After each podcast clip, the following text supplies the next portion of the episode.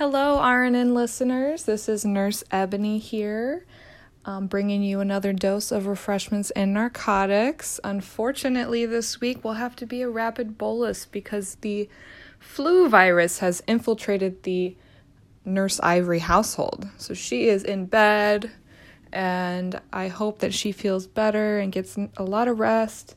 And um, heals quickly, and I hope for the love of God that her children do not get it because we all know taking care of sick children while you are sick yourself can be pure hell. So, uh, my well wishes to her. But today I'm going to talk to you guys about New Year's resolutions.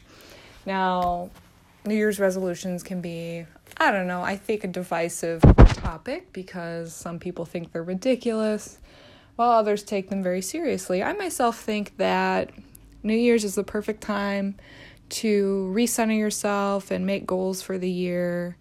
Um, you know, there's no way that we can change ourselves completely, but we can certainly try to take on new habits um, as the new year comes along. So, specifically, we want to talk about um, New Year's resolutions as a nurse in your career and I came up with a few funny ones.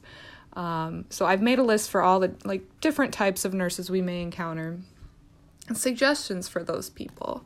So my first couple are for Karen, the magical disappearing nurse. This is the nurse where you never know where she is. Her call lights are going off. Her lunch breaks take way too long. My New Year's resolution for Karen is to answer your own call lights and maybe actually work until the end of your shift, okay? Your shift did not end at 4 p.m., your shift ends at 7.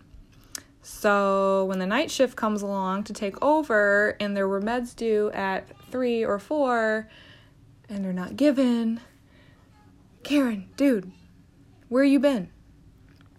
So please pull your own weight, Karen. The next one would be Debbie Downer. Please, Debbie, stop complaining all the time. Your attitude is contagious. When you're just sitting around ranting, yes, we know we're understaffed. Yes, I know half the equipment here doesn't work. But guess what? We're going to have to deal with it. And when you're just constantly complaining, it brings the rest of us down. So please stop complaining at work and bring a better attitude if you can. I know sometimes it's hard. I am myself guilty of being a Debbie Downer. But alas, we all try harder, right? Teresa the Tattletale. Mind your own goddamn business, please. Thank you. Nobody cares about the whiteboards. If Susan didn't update her whiteboard, please do not go running to the manager. Mind your own business. We're all working as hard as we can, and you know what? Some things fall by the wayside when we're prioritizing. Linda the Lazy. Listen, honey. Listen, Linda. We know you didn't listen to those lung sounds. Your stethoscope is still in your backpack at the nurse's station. So please, get up off the chair and do your full assessment, okay? It won't kill you. Jeff the Joker.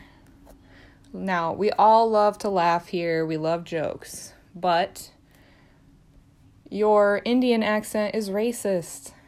And locker room talk is so 2010. So please, no more sexual harassing jokes or um, impersonating your patients who are of different cultures. It's kind of outdated, honestly. Find some new jokes, some new material for the new year 2020, baby.